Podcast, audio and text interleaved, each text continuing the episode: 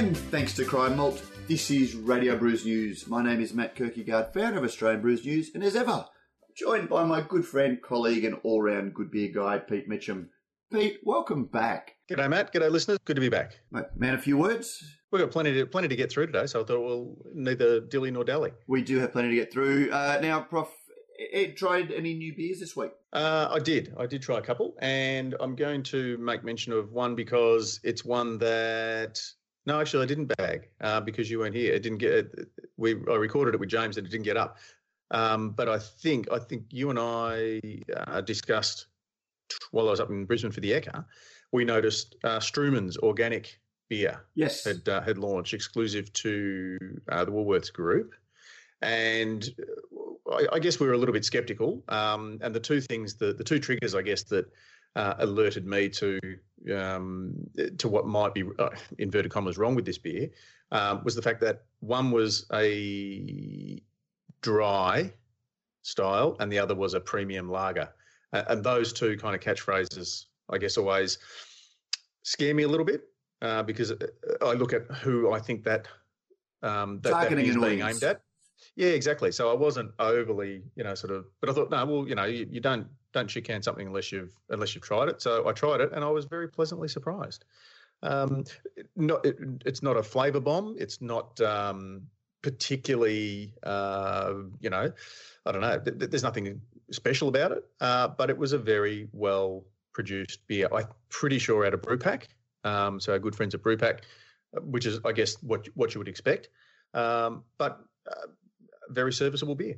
So I thought I'd better mention that since I not not that I chit canned it, but that I, I it was better than I expected. Nice one, nice one. Well, I was uh, down at Port Macquarie on the weekend uh, doing a tasting as part of the tasting on Hastings um, at the Latin Loafer. Fantastic. If you're ever in Port Macquarie, head down to the Latin Loafer. They make just superb uh, uh, South American style tapas. Um, the ceviche is particularly good. Um, but I was also down there and on the Sunday caught up with uh, the guys from Little Brewing Company. Um, caught up with a brewery that I hadn't really heard too much, if at all, about, uh, which was Moore Beer. Um, Ryan making his beers at uh, Hope Estate. Um, so he's got Matt. Uh, Is their M O A R? M O O R E. Oh right. M- So yeah. Ryan Ryan Moore, I'd, I'd, I'd I'd forgotten uh, until we started talking about it. That uh, so I'm pretty sure that I'm remembering his name correctly, and also Alistair from Black Duck Brewery. So I got to try some of the uh, the local beers down there. The um, the little brewing company, the beers as always were just rock solid.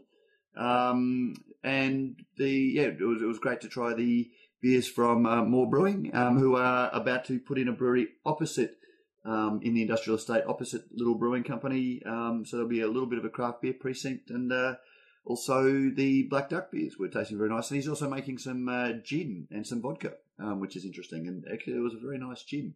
Seeing more and more. Yeah, uh, well, after, after we after we speak to our guests, we should uh, make a note um, to perhaps talk about you know the possibility of precinct. So that's a really good kind of you know interesting that um, you're getting whereas other businesses or industries might see that as competition.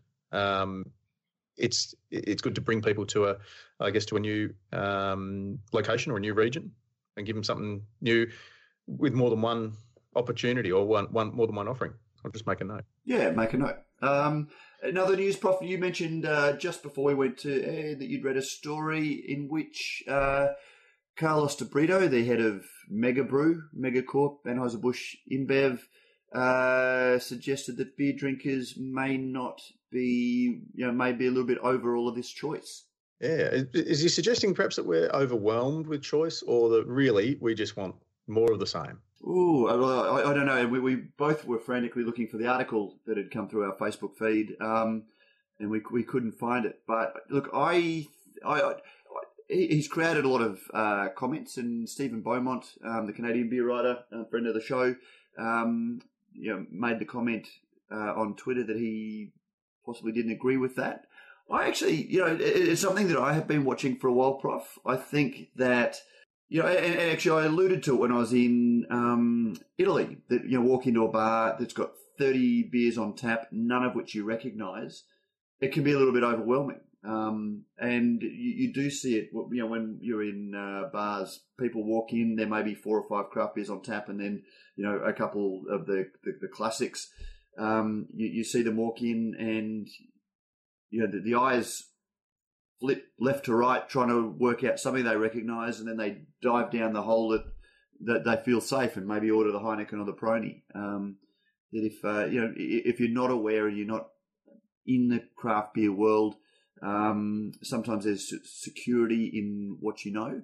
Um, yep, yep, and it does it does show it highlights how important brand recognition is. How how having a, a strong and I guess unambiguous brand um, can often can often help or, or, or, break down that first barrier. It'll get people to at least come up. Oh, okay, there's something there that I I'm familiar with, even yeah. if they don't know you know what, what the style is. They go, okay, I know that brand. Yeah, and, but I mean, I even find myself um, these days, you know, every now and then walking into a bottle shop, seeing a range of beers that I've never tried before, and you know, only vaguely know of it, and think, and, and, and catch myself thinking, mm, you know, nine dollars. What what if it's another you know subpar beer? Um, you know, there there are a lot of beers that are you know big and bold and brash, but don't necessarily you know, aren't good, aren't great beers, if you know what I mean. Um, yeah. And, and you sort of do get that little bit of, you know, do I do I want to risk it? Well, that's why you go to a, a reputable um, bar that I guess you know one that we would recommend here on Brews News um, because you know they'll give you a bit of a squirt uh, to taste it before. You know, oh, well, they, sure. they, will, but if you're at a bottle shop, for example. Um, ah, yes, yeah. So you know, and bottle shops tend to have a, a broader selection because most venues don't have you know, 70 taps, which is perhaps you could, perhaps you could Google, Google, the brand on you know either Australian Brews News or uh, friends over at the Crafty Pint or something like that, and, uh, and, and get a bit of an idea of what it you know you what the can, beer might taste like. Then again, you know, it, it's one of those things that when you jump on the rating sites, uh, you know, it, it, it's sometimes. Um, yeah, look for trends. You, you, discount the top one, discount the bottom one, and then just have a look for you know the, the middle ground. But even so, I find that there's a lot of you know some breweries just have you know hype in abundance um, more than they probably should. But yeah, anyway. very possible. But along the same uh, uh, along the same lines, uh, there was an article on Thrillist, um, an interview with Anthony Bourdain, the chef. Uh, I'm a huge fan of uh, his work, um, and I know that he's upset a lot of uh, people in the restaurant biz over the years. Um, so it probably shouldn't surprise us that he that when he comments on things like beer, he might say some things that upset a lot of people as well. And of course, he has. Um, and the, the, question was, I read somewhere that based on some drinking on the show, you were getting flamed online from beer snobs. Does that happen often? A lot. I would say that the angriest critiques I get from people about shows when I'm drinking whenever convenient cold beer is available in a in a particular place and not drinking the best beer out there. You know, I haven't made the effort to walk down the street ten blocks to the microbrewery where they're making some fucking Mumford and Sons IPA. People get all bent about it, but look, I like cold beer. And I like to have a good time. I don't like to talk about beer, honestly. I don't like to talk about wine. I like to drink beer. If you bring me a really good one, a craft beer, I'll enjoy it and say so, but I'm not going to analyze it. I was in San Francisco and I was desperate for beer and walked into this place. I thought it was an old bar and I sat down and I looked up and I noticed there was a wide selection of beers I'd never heard of, which is fine. Okay, I'm in some sort of brew pub. What's good? But I looked around. The entire place was filled with people sitting there with five small glasses in front of them filled with different beers taking notes. That's not a bar. That is a fucking invasion of the body snatchers. That is wrong. This is not what a bar is about. A bar is to go and get a little bit buzzed and pleasantly derange the senses and have a good time, interact with other people, or make bad decisions or feel bad about your life. It's not there to sit there fucking analysing beer. It's anti-ethical. Um, and over to you, listeners. Discuss. Yeah, discuss. So, have you got anything to say about that, Prof? I think he's. I think he makes a very good point. Um, I think it's just as bad to be a beer snob as it is to be a beer yob, uh, and I've said that before. And yeah, sometimes just you know, if you can't be with the one you love, love the one you're with, kind of thing. Um, and and when in Rome, all those sorts of cliches. Uh, look, I, I don't agree to a, a to to a point, um, and I'm guilty of being the same with wine. You know, it just it has no interest to me. It just doesn't do it for me. Um, I guess I have enough tools in the toolbox now that I can enjoy beer on different levels and certainly in a different way to that which I did, you know, when I was younger and got my drinker's license. Um, but you know, there wasn't the choice back then. Now there is. Um, so uh, I think there's still a time for, uh, yeah, not not so much over over analysis. Um, and certainly, if you're in company, it, it's like everyone getting together um, to have a, a, special night out, and then all sitting with your heads in your phones. Yes. Um, I think sometimes just drink, just you know, just be like Abe Simpson and just eat the goddamn orange. and, and, as I've said ad infinitum, sort of you know weep when I feel that beer has become like those nights out at a restaurant where you've got that one friend who is the wine expert and everyone just passes the wine list down to him and doesn't order what they might actually want lest they be judged. Um, you know, it, it's it's a hedonistic pursuit, not an intellectual one. Um, and I think you can over intellectualize it when you should just be enjoying it. Yeah, yeah. And if you're worried about what other people think about what you're drinking, then you're possibly in the wrong company. You might be doing and it wrong. Only, if, if, yeah, that's right. And if, there, if there's only one peanut who keeps doing that, here's the tip: stop inviting him or her. Sorry, did I just assume his gender?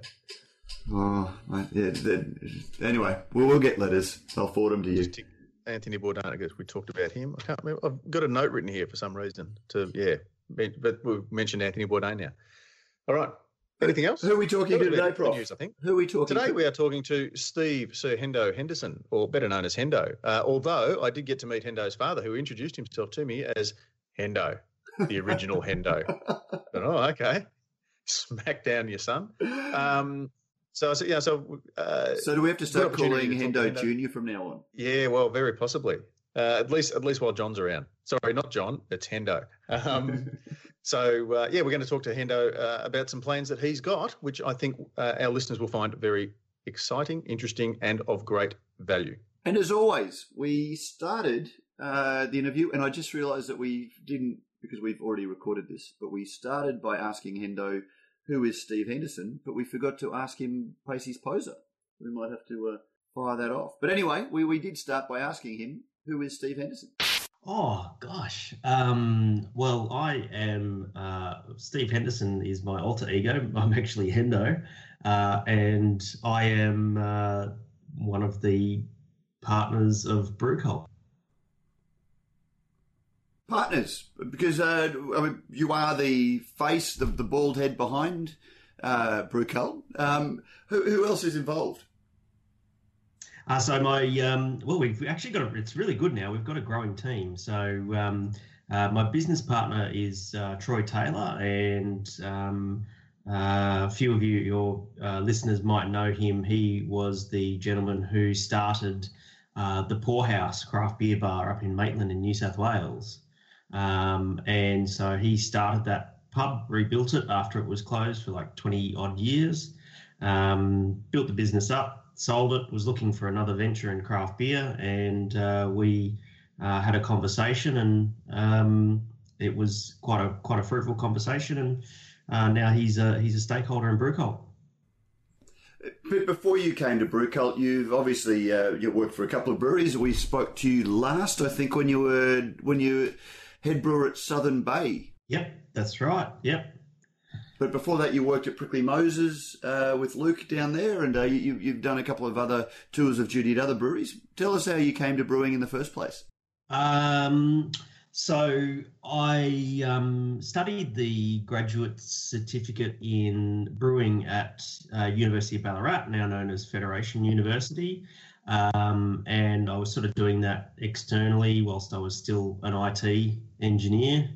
And um, uh, and then I decided I'd get out of IT, and so I went and spent a year with my brother Ian, and was making vinegar for a year, uh, year or so uh, up in the Granite Belt, up in Queensland.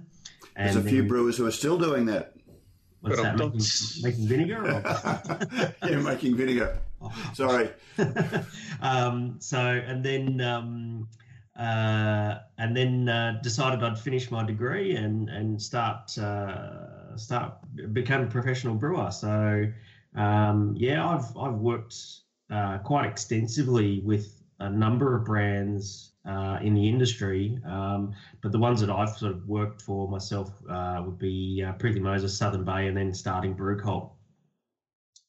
So yeah, but if I if if I I, I don't think I could name the dozens and dozens of, of brewers and brands that I've been associated with over over the over the years. You know, a lot of that's come through the the contract brewing thing at Southern Bay, and um, um, I, I, still I still uh, run the um, Brownstone microbrewery down at the Atura Hotel in uh, Dandenong, um, and um, I find that's a really good training uh, facility. So I've got um, uh, Ben Hetherington who's brewing for me down there at the moment, and uh, he's doing really good. And yeah, it's pretty good.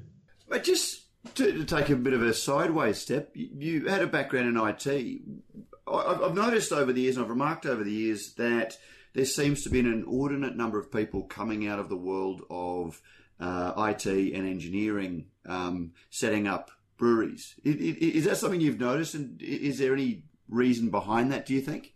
Yeah, I, I've, I've, I've noticed that trend, and and um, uh, you're absolutely right. I think, you know, um, I think I heard someone say once that all brewers are engineers, and um, you know, I can't speak for all of the other sort of former engineers that have become brewers, um, but I know for myself, you know, coming from an engineering background, and you know, what I sort of what made me sort of leave IT was when you're doing engineering, um, you know, it's very sort of analytical and process thinking.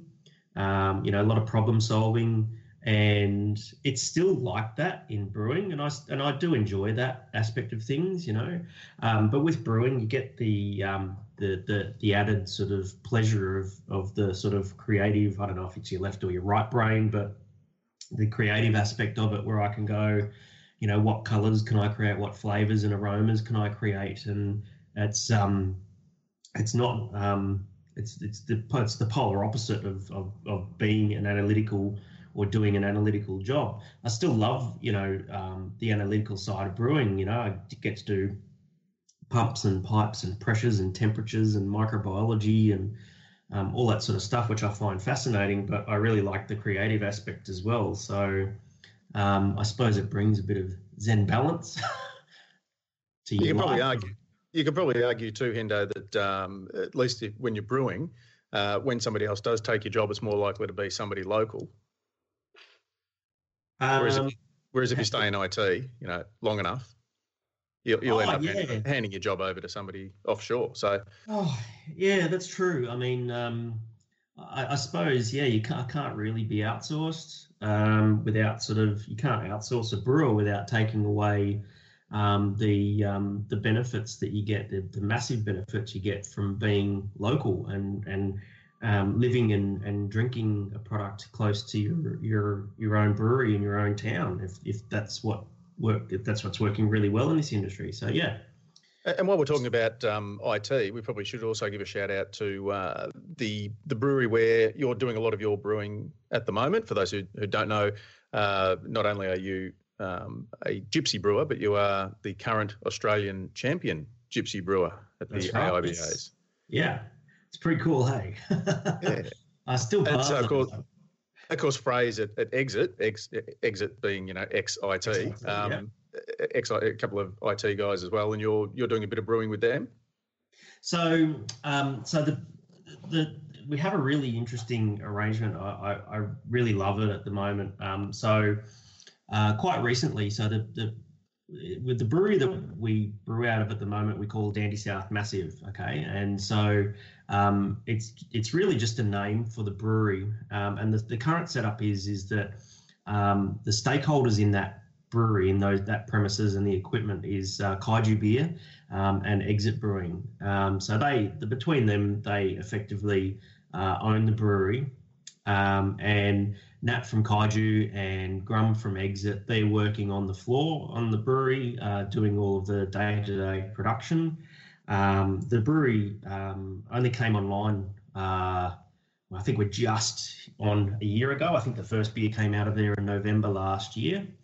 Um, it's an amazing brewery. It's it's it's real sort of it's all a lot of the, the kit when we first started was all Italian kit. So it's like it's like uh, driving a Ferrari, and um, um, and so you know after uh, uh, works is uh, Kaiju and Exit, uh, the stakeholders in the brewery, and um, and I sort of act as the um, production manager there.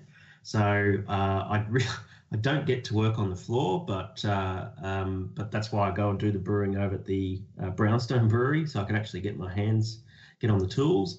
Um, and so uh, what I do is I do things like the production planning, procurement, um, uh, as much as possible within the bounds of the limited amount of time that I've got, especially at the moment. Um, and Nat and Grum do an amazing job uh, on the floor because you know, as is with any brewery, there's always teething problems with it, and um, you know they've worked really hard to get some really good product outcomes. Um, you know, in case in point is what happened with the um, with the Champion Gypsy Brewer Award thing at the AIBA. So we did, um, you know, um, we had a few quality issues sort of in the first quarter of uh, this year, um, and a lot of it was revolving around the fact that that um, um, you know Nat in particular didn't have enough time and you know troubleshooting problems in order to, see, to, to take on an overseeing role. And he wanted to focus on those things. And so i sort of stepped in in about march or april.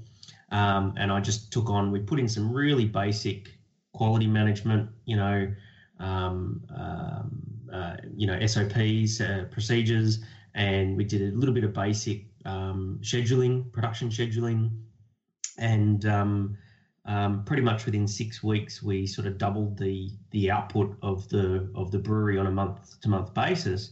But then we also did um, batches of Thanks Captain Obvious and, uh, and Cthulhu on the Moon, which both went on to win uh, gold medals at the AIBA. So um, you know, we, we had a really quick and really fruitful sort of outcome there, um, you know, with with what we were doing. And so, yeah, we decided that we would um, sort of continue on with that, and that's kind of how it operates today. With that, Hendo, um, in terms of the, I guess that that business model, is that the way forward for craft beer? Do you think in this country? Because when you look at it, there are lots of breweries opening up you've effectively got three breweries all sharing the same equipment, mm-hmm. which you know who in another um, uh, you know situation would all have their own kit to still produce, I guess, you know, in the initial stages at least, the same amount of beer. Is this a is this the way forward? Do you think to, to for sort of I guess sharing of of um, of kit? Yeah, look, this is really the the second iteration of um, Kaiju Exit and Brewcult working together. Uh, we were all under the one roof when we were over at um, uh, Cavalier, but it was a very different uh, model uh, where we each had our own tanks and we all did our own brewing and we all did our own packaging, and it was very separate. And um, when um, when we started um, things down at when when Kaiju and Exit started things down at Dandy South Massive. You know, they decided that it was going to be a little bit more of a, a close knit, um, um, you know, a close closer knit um, arrangement.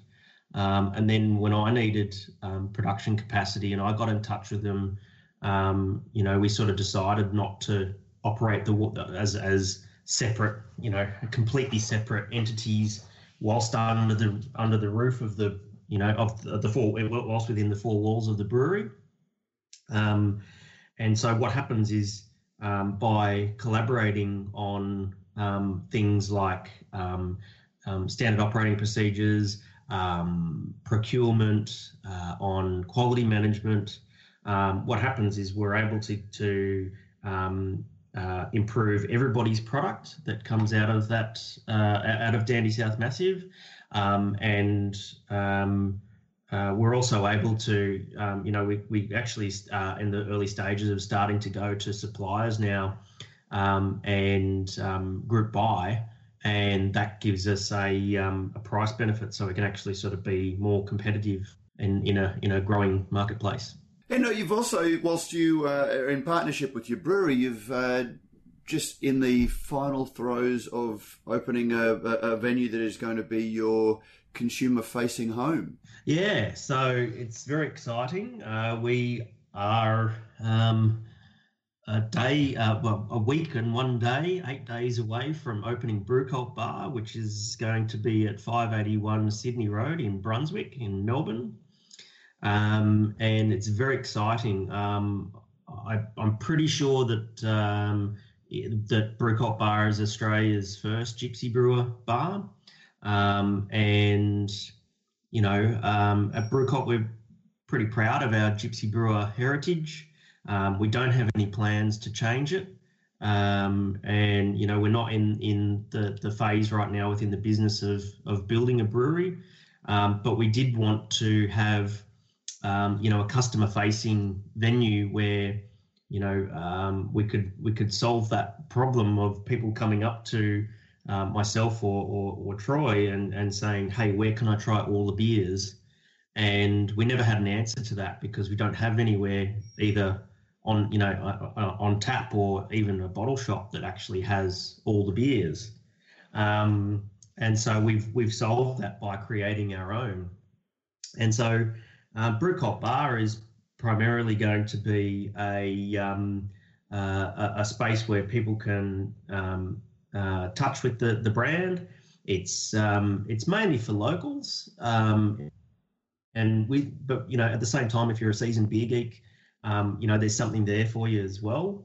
Um, we've got um, uh, 10, we've just installed a 10 tap draft system, um, which is pretty cool. And so we'll have the four uh, Brew Cult core range beers, uh, one or maybe two of the seasonals um, that uh, that uh, we might happen to have out at any one time, uh, which means we'll have at least three or sometimes four guest taps um, and uh, and a uh, cider tap, then bottles, and then you know um, have bottles as well and things that that complement sort of what's on tap. So I guess what we're thinking with regards to the the beer offering is we want it to be best of breed.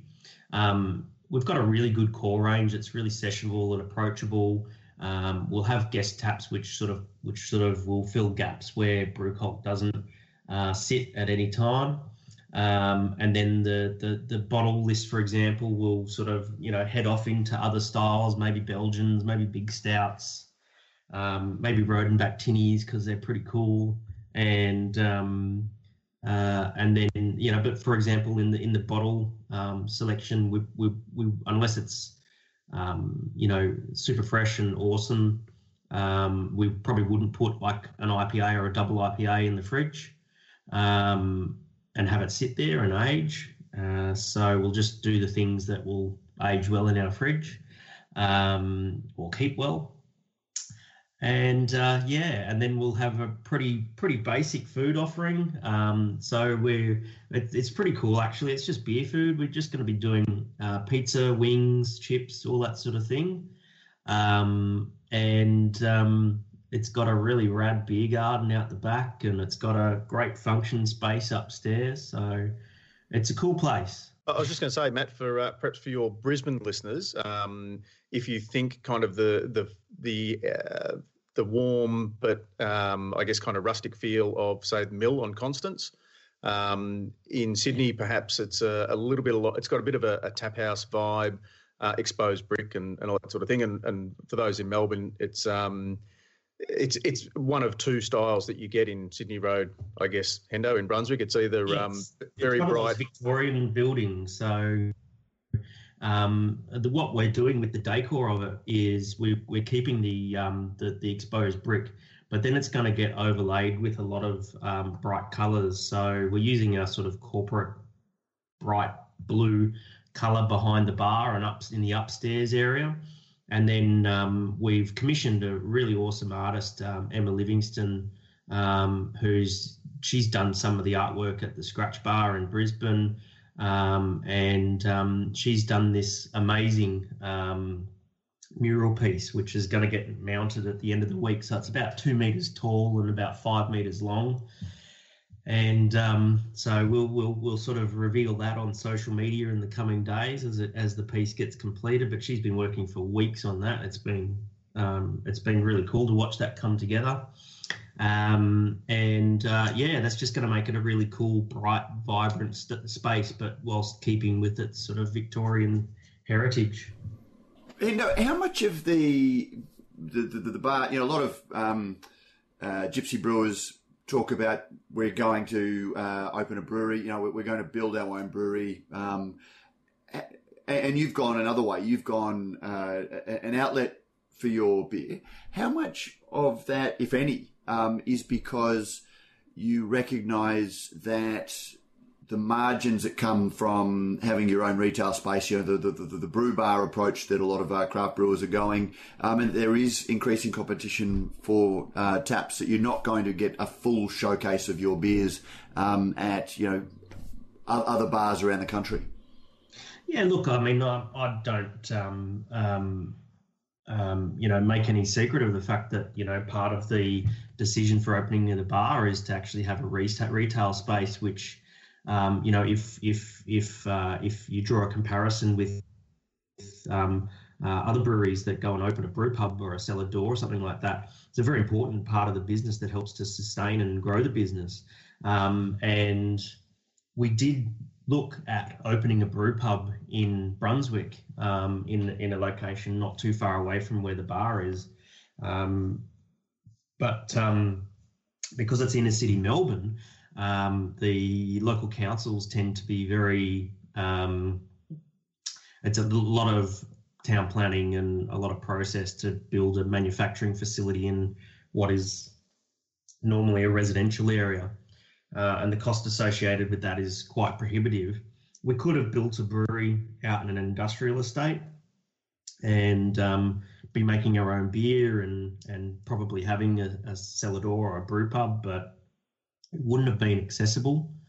Um, so that's why we sort of went, well, h- how can we best um, bring that retail space to the business um, in a way that's quite efficient in terms of getting it set up and up and running. We've only been we've been working on this project for six months now, um, as opposed to probably over a year, eighteen months, nearly two years it takes to build a brewery and um, it's it's in a location that's extremely accessible. I mean, um, we're, we've got Anstey Station on the Upfield line, which is right at the back of the bar, more or less a block away.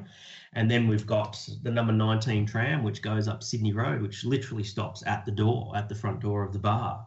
Um, and I think that gives, um, you know, the punters something that's a lot more accessible than having to, um, you know, trudge all the way out to um, uh, you know an industrial estate somewhere that's not very well connected, may not be very well connected with public transport. You don't drive to a brewery. That's like that's silly. um, is this going to be the first of many? Do you see it as being something that will expand? Uh, you know, maybe a Brewcult Brisbane. Oh, it's something that it, it's certainly something that, that Troy and I have have spoken about. Um, not at great length because we're just trying to get this bar up and running first. Um, and what we're really focusing on at the moment is, you know, firstly seeing if the format for a gypsy brewer owning a bar works and getting that format right and getting the offering right. Um, and we've got a really good uh, bar manager, Matt Hoffman, um, who is uh, ex another, another ex Brisbaneite. I seem to be. He's a Brisbane boy uh, from the Scratch. He, he, very uh, very well associated with the Scratch Bar, which is one of our uh, indeed bars. Yeah, yeah. So so Matt's got a great pedigree. You know, he's um, uh, he uh, has worked at the Scratch Bar. He was the manager over at the Park Hotel in Werribee. Um, he was working behind the bar um, with our good friends at Bad Shepherd down in Cheltenham, down the south side in Melbourne here. Um, and so um, he really impressed um, Troy at uh, when he come and uh, came and volunteered with um, with us and worked on the Brewcult stand at Gabs earlier this year here in Melbourne. Um, and um, you know, Troy said to me, "Oh, this this guy's pretty good. Really, he relates to the to the punters really well, and and he does it in a way that is very welcoming and and and warm and funny and you know lighthearted. And I said, yeah, that's exactly what I like about him because he um, he he's just he's he's a pretty chill guy, and he knows how to serve beer well, and that's what we want to do in. Uh, and he and he does it in a way that's not highbrow or hoity-toity or anything like that. He's and that's the vibe that we want to present with the bar. Um, Matt's really the key to the personality of the brand going forward because he's the person who's going to give um, the punters that that brand experience, you know, um, in a in a face to face way. I mean, up until now, um, you know, Brewcult has pretty much been the Hendo show, and that's about to dramatically change. And I'm really looking forward to the direction of where uh, of of how the brand is going to evolve from here. Looking a little bit broader um, than the bar, what's your read of the know, uh, direction that craft beer is headed, um, or you know the the beer movement is headed? Um, we've Prof and I talked in our uh, intro a little bit about some of the suggestions uh, this week that uh, consumers are being overwhelmed by choice or that bottle shop shelves are becoming a little bit too crowded um, and that we are going to see a little bit of a uh, trailing off in uh, you know, demand for, for craft beer. What's your um, feel about it? Oh, I don't think that we're going to see um, a trailing off of demand of of craft beer. Um, I think we're going to continue to see growth here in Australia um, for now. Um, I know that, you know, with our friends in the United States, particularly with some of the bigger brewers, they're going through a bit of a consolidation period uh, where some of the bigger brewers, um, you know, that have national distribution uh, are being sort of, um, you know, facing competition from the hyper local breweries. Um, and we're not there yet with that sort of issue, I don't think. Um, but when you talk about um, what uh, when when a market is getting crowded, I think what we as craft brewers need to do is to um, we need to sort of get back to our roots and start bringing craft beer to a broader audience. The market's getting crowded in, you know, and, and there's no there's no denying that. Um, but it's getting crowded in, in the places that are already serving craft beer. What about all the new places? What about all of the outer suburb areas? You know, like um, if I think about the, the suburbs where um, you know Brewcult product is distributed, it's mainly the inner northern suburbs of um, of Melbourne, with a little bit of a smattering around the rest of Melbourne. You know, um, a little bit in the west side, a little bit in the southeast. Um, you know, in Sydney, it's very um, it's it's a it's a it's a very broad smattering, but it seems to be focused quite heavily on um, CBD, um, um, Surry Hills, Newtown, uh, and that sort of thing. Um, Brisbane is going through a really um, interesting phase at the moment. In fact, that's Brisbane's probably I think is is probably the most vibrant and and and will sustain you know see sustained growth because you know there's craft beer bars sort of opening up all across um, the town, and there's um, craft beer bottle shops opening up, or, or, or um, the, the range in bottle shops is expanding and it's heading out into the suburbs and doing so at a pretty good rate. Um, so, you know that that's that's my sort of take on it is that we need to to, to stop trying to sell um, new breweries to the places that are already doing um, craft beer and and go and find new um, new customers out there. They're out there. They just haven't do, do you, yet. So, so you don't see craft beer as being a uh, metropolitan thing. Um, you know, it, it's it's not in there with the turmeric lattes and the you know uh, things that are a little bit fashionable and uh, trendy. You know, you, it, it, if you move out of the uh, inner city, um, you don't start seeing quite the same level of uh, novelty plates, for example. You don't see the slates, you don't see the wood that are high fashion in, in the city. you, you don't see craft beers fitting into some of those urban uh, trends. You, well, you hope, think that there's a future of it out west, you know, out in Western Queensland, for example. I hope it does. Um, I hope we do get out west in Western Queensland. I hope we do um, start to grow into um, you know um, rural and regional um, Australia, um, you know, as well as the outer suburbs of the major metropolitan cities. Because at the end of the day, you know, uh, we're just, you know, you can't just be, we can't all be beer geeks. The people are going to have differing interest in craft beer, but I think um, there will always be a growing market for people who want to try good beer. And, and just on the, on, on, on the flip side, there will always be people who'll just drink Carlton Draft or VB or, or XXXX Gold.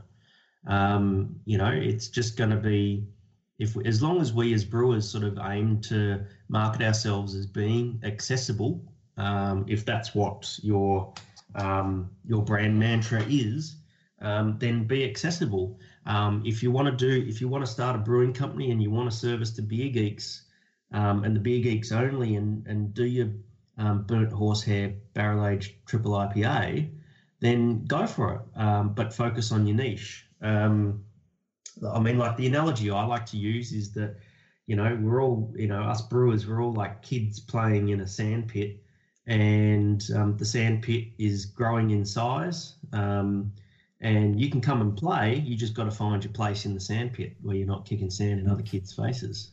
That's a really and what part of the sand?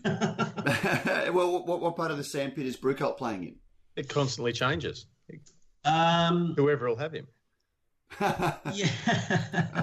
no, like I, I, I pretty much remained pretty true to, um, you know, for the, the three and a half, nearly four years that Brewcult's been running, um, is that um, um, we, op- we I like to, to play in the space of the beers that I like to drink. And, you know, um, I think that the people that, that identify with the Brewcult brand, um, you know, the beer geeks love it. The people that are new to craft beer find it accessible.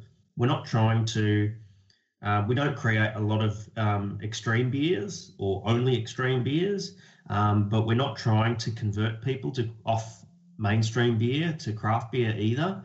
Um, the people who identify with Brewcult, they're already drinking craft beer. We don't need to try and convert them, um, but we can sort of grab grab someone who's pretty bit of a novice in craft beer and say, hey, you know, you you've had that um, that um, uh, mountain goat or the little creatures or the four pines. Hey, come and take another step along this way. Come and try this flavor or this style, and um, you know, and that's why.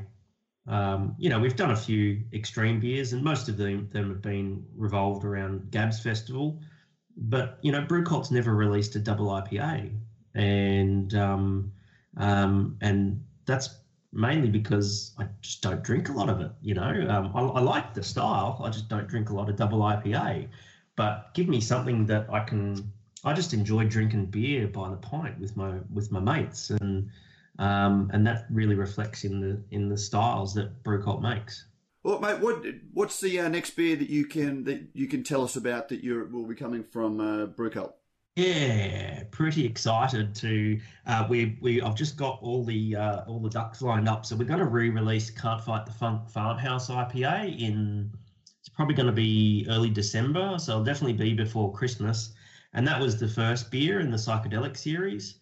Um, so it's six point two percent farmhouse IPA. We fly the yeast in from the states, especially for this beer, um, and um, uh, it's uh, it's it's a lot of fun to make, and it's a really smashable 6.2% beer.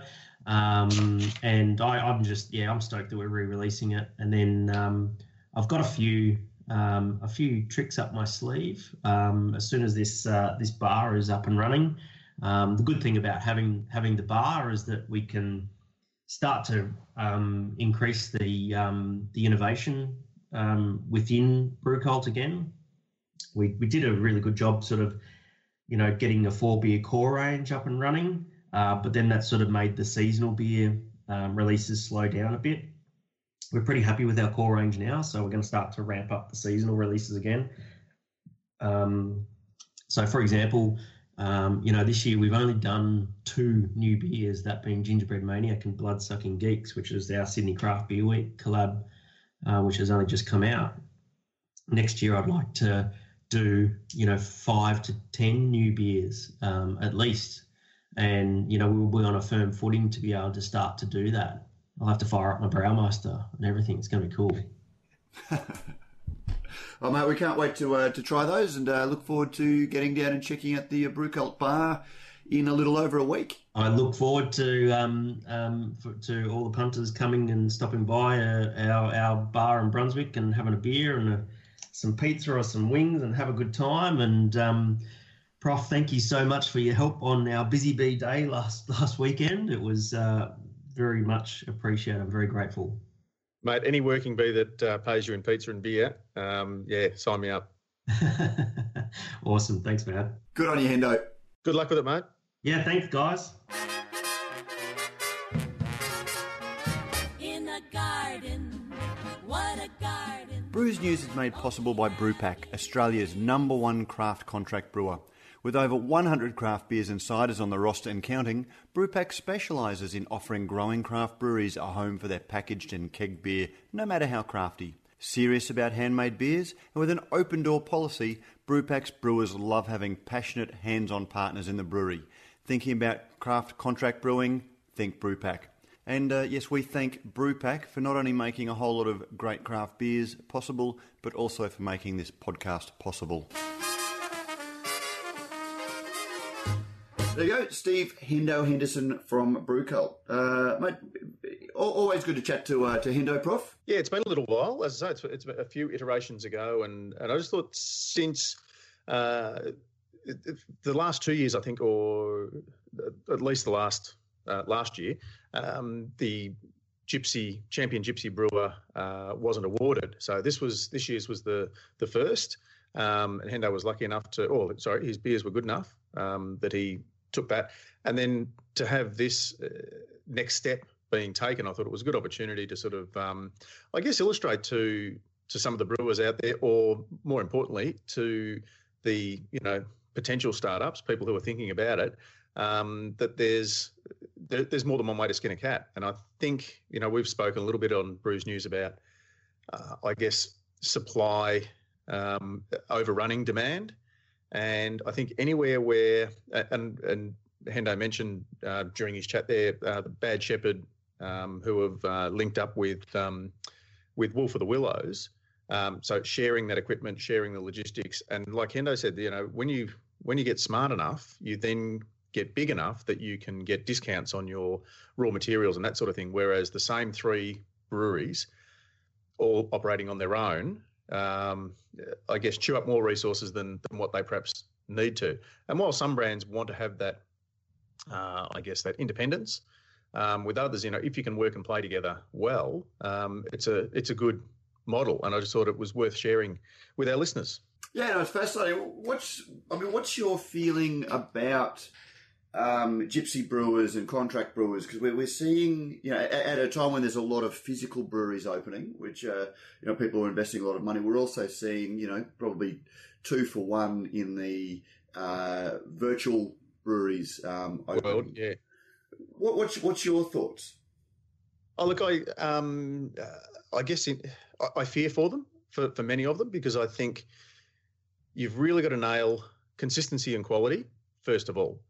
Um, but almost hand in hand with that, you've then also got to be heard above the noise. So your marketing, your labeling, your image, your brand, um, your story needs to be really strong. And I just I, I, worry a little bit for for some trying to oh look I'm a gypsy brewer therefore I can send my beers all over the country. And uh, we spoke about this last podcast. I, would rather see us like Hendo says out here in in um, in Melbourne, sort of southeast there, there's nothing. There's a couple of bars. Um, we've got, and God love them, the, the public brewery out at Croydon. Um, but then it's sort of you're, you're talking a 40 minute drive to um, I guess your you know your Hargreaves Hills, your um, you know out into the into the Yarra Valley and um, and and for you know into, into, your regional sort of areas. There's plenty of room out here for somebody to be doing something. Um, I, I, just think there's a lot of green space. And I, I talking to Hendo there or listening to Hendo, I really got the impression that what's missing is we're still talking about craft beer, and we're talking about why what it isn't. Um, it, and, and it's you know comparing it to Carlton Draft or whatever it might be. I, I think maybe we start we need to start rejigging our thinking a little bit and just offering somebody a beer and just say, "What is it, mate? What kind? What what kind of beer? Mate, it's just beer. Just try it." Um, because I think we then break down some of those misconceptions about oh it's craft beer therefore it's going to be puffy it's going to be fruity it's going to be you know uh, funky and all the rest of it and I won't get it. Um, if you just put a beer in someone's hands oh, it's just a just a pale ale because everyone knows pale ale now. Pale ale. yeah pale ale not pale ale. Go on. What do you think? Am I being too harsh?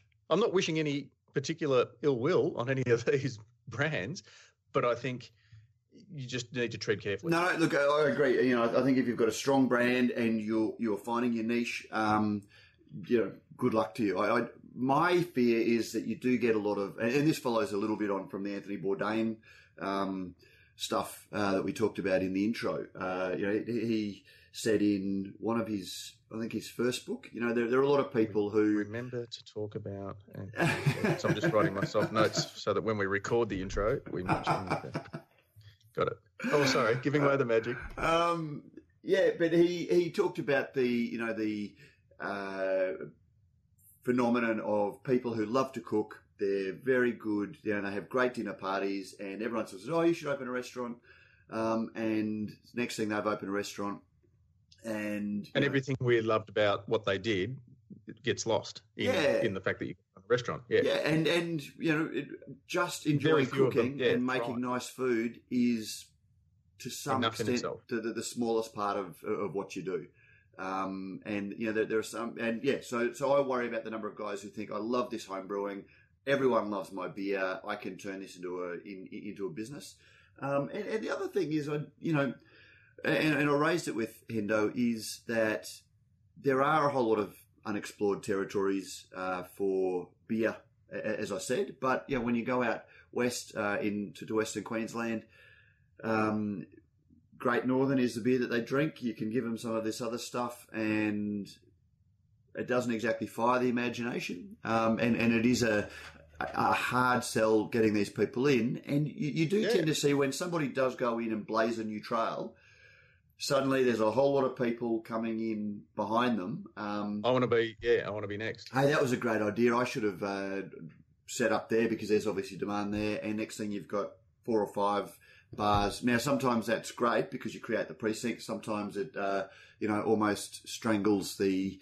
Um, you know, cannibalize each other. Yeah, yeah. So I mean, look, as, as I said, you know, good luck to anybody um, who, who, who does it. Um, but I don't think, yeah, I, I don't think it this uh, you know kumbaya, everything is wonderful. it's just onwards and upwards for for beer is is the way you should be approaching it. Oh, for sure. And look, at its very essence, um, this whole craft beer thing, inverted commas, is very collaborative. It is very supportive. It it is a very non-competitive. But when you're in a bar um, trying to trying to sell an account and it's it's you versus somebody else, you're not going to back them. You've, you've, you've got to you've got to back your own race, horse in the race. So, you know, when, when the rubber hits the road, um, at the end of the day, you, you've you've got to look after your shareholders. Now, whether that's you know you and your business partner, whether it's you and your family, or uh, you know your mum and dad's money, or whatever it might be, um, you, it's just a natural thing. You got to look after yourself. So I, think um, good luck to Hendo and, and his crew. He's got a great crew on board. Um, I don't know, you know, what's going on up in Brisbane at the moment, Matt, because he's he's mural painter. Has come. Yeah, she's she's from Brisbane. You got Ben Hetherington, who uh, from from the scratch. You got Matt Hoffman. Um, uh, so yeah, it's it's they've done pretty well. They, well, yeah, and I'm not sure what it is about Brisbane. Brisbane, uh, a lot of the beer community um, is peopled or populated or staffed by um, some very creative types. Um, and, you know, that's one of the things that has really driven Brisvegas. There are people, you know, from the worlds of photography, from the worlds of art, from the worlds of design, um, who have been doing it. And I think, I think Brisbane, um, you know, uh, has, has a bit of a saturation point, and Melbourne is a, a, bit of a mecca for people who are very creative. You've got some great creatives down there, and uh, it, it, it's luring some of them away um, because, again, Melbourne just has such an exciting street culture um, for for people who yeah, are creative. And look, and it, in a in a in a broad sort of business sense, um, looking at this particular model and and ones like it, you've got more strings to your bow, so that you, have got your um, your uh, your brew pub model, I guess, where not that not that Hendo is going to be brewing uh, at the Brewcult bar, but he's got that consumer facing opportunity for people to engage with his brand.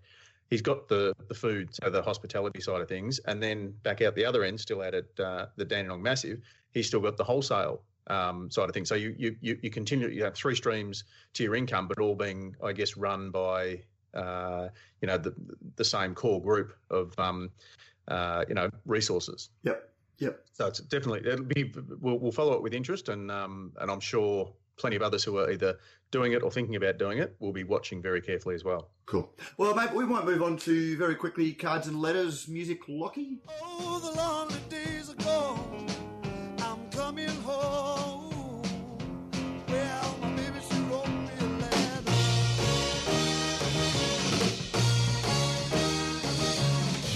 I don't care how much I've got to spend.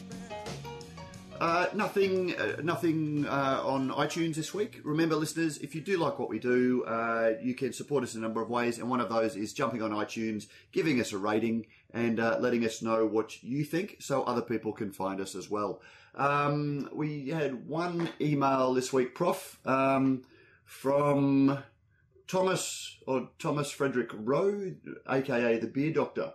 Um, Yeah, uh, it's a lovely letter. Yeah, I enjoy listening to your podcast, especially enjoy the conversation about yeast with the founder of San Francisco Yeast Company. In three days, I turned 61 years of age.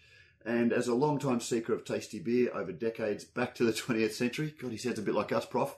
Um, I became quite aware a while ago that uh, beer, as Dr. Jim said, uh, when asked about science and art, involves a lot of hard work. As a beer writer, I came from the James D. Robertson, Michael Jackson school um, of approach where tasting beer was more important than any popular consensus, uh, especially because when I first tasted such world famous brands as Duvel, Rodenbach, and Anchor Steam, there was no internet. Do you remember those days, Prof? Uh, sure been a long time, Tint MD. Just some wonderful folks who contacted me through uh, mail or telephone. In the United States, I've seen beer go from imported brands that were scarce and coveted to the microbrew era of the 1990s to the myriad and sometimes crazy creations of artisan inventiveness now permeating the supermarkets and convenience stores in North America. As a beer consultant, I help bar and store owners by finding often overlooked brands that I knew about, especially uh, because I did not differentiate between craft and macro. The most important thing to me is whether a beer, whatever its style parameters, actually tastes good. Uh, thus, I've enjoyed beer from all different brewing styles. But enough of this. You can check out my thoughts on the subject at my website, beerdoctor.wordpress.com. And uh, I haven't had a chance, but I will be checking that out. Uh, keep up the good work. I enjoy listening. I'm sorry that my present economic circumstances prevents me from making a donation. With best regards, all the best, Thomas Frederick Rowe, the Beer Doctor. Um, thank you very much for emailing us, Thomas. And that brings up two things, listeners. You can let us know what you think. Correct, uh, correct us give us a bit of attitude adjustment, or even tell us that you agree with us um, on those few occasions that you do. But you can also support us financially by f- clicking the links in the show notes and uh, either making a one-off donation towards the cost of the show, or even make a regular donation. Both of which would be very much appreciated. Um, Prof, an- anything in that? I, I actually really uh, liked some of the brands that um, uh, Tom Thomas, if I can, Tom, if I can get very familiar, um, Duvel, Rodenbach, um, you know, the, the, the classic beers that when uh, I was first getting into beer, you know, were the mark of a good bottle shop, and these days don't necessarily get the love that they uh, otherwise deserve.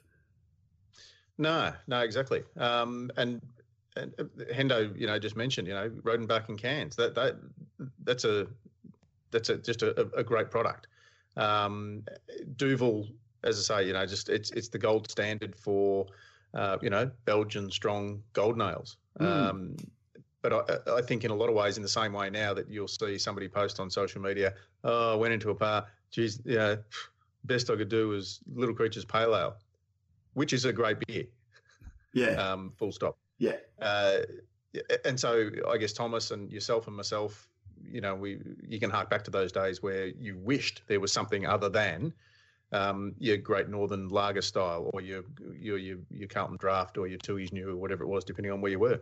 I haven't heard it for a while, but you know, it, it, it is interesting to hear, uh, you know, uh, people who have come to craft beer um, in the last, you know, two or three, or who have come to beer in the last two or three years, and they've been, um, you know, excited by the flavour of beer, um, and they're talking about brew, uh, you know, beers from modern breweries that are versions of a classic style. And when you talk to them about it, they haven't tried the classic style. So that, you know, they're, they're talking about sour beers without ever having tried a classic sour. Um, or Mm. they've tried a, a Belgian uh, a beer without ever trying, you know, a Belgian uh, you know dark beer or a or a double, you know, without having tried Chimay, for example, because oh, it's too commercial. Um, you know, and, and I guess it is to everyone what they know and what they like. Um, but I think it always helps going back to some of those classic styles. Yeah, for sure. Anyway, Prof, that's the show for today. Thank you. Uh, good to join uh, with you. Anything? Uh, we- we're still trying to get um, some guests tied up, so we, we might not tease next week. We might just sail on out of here on a little bit of uh, polka music.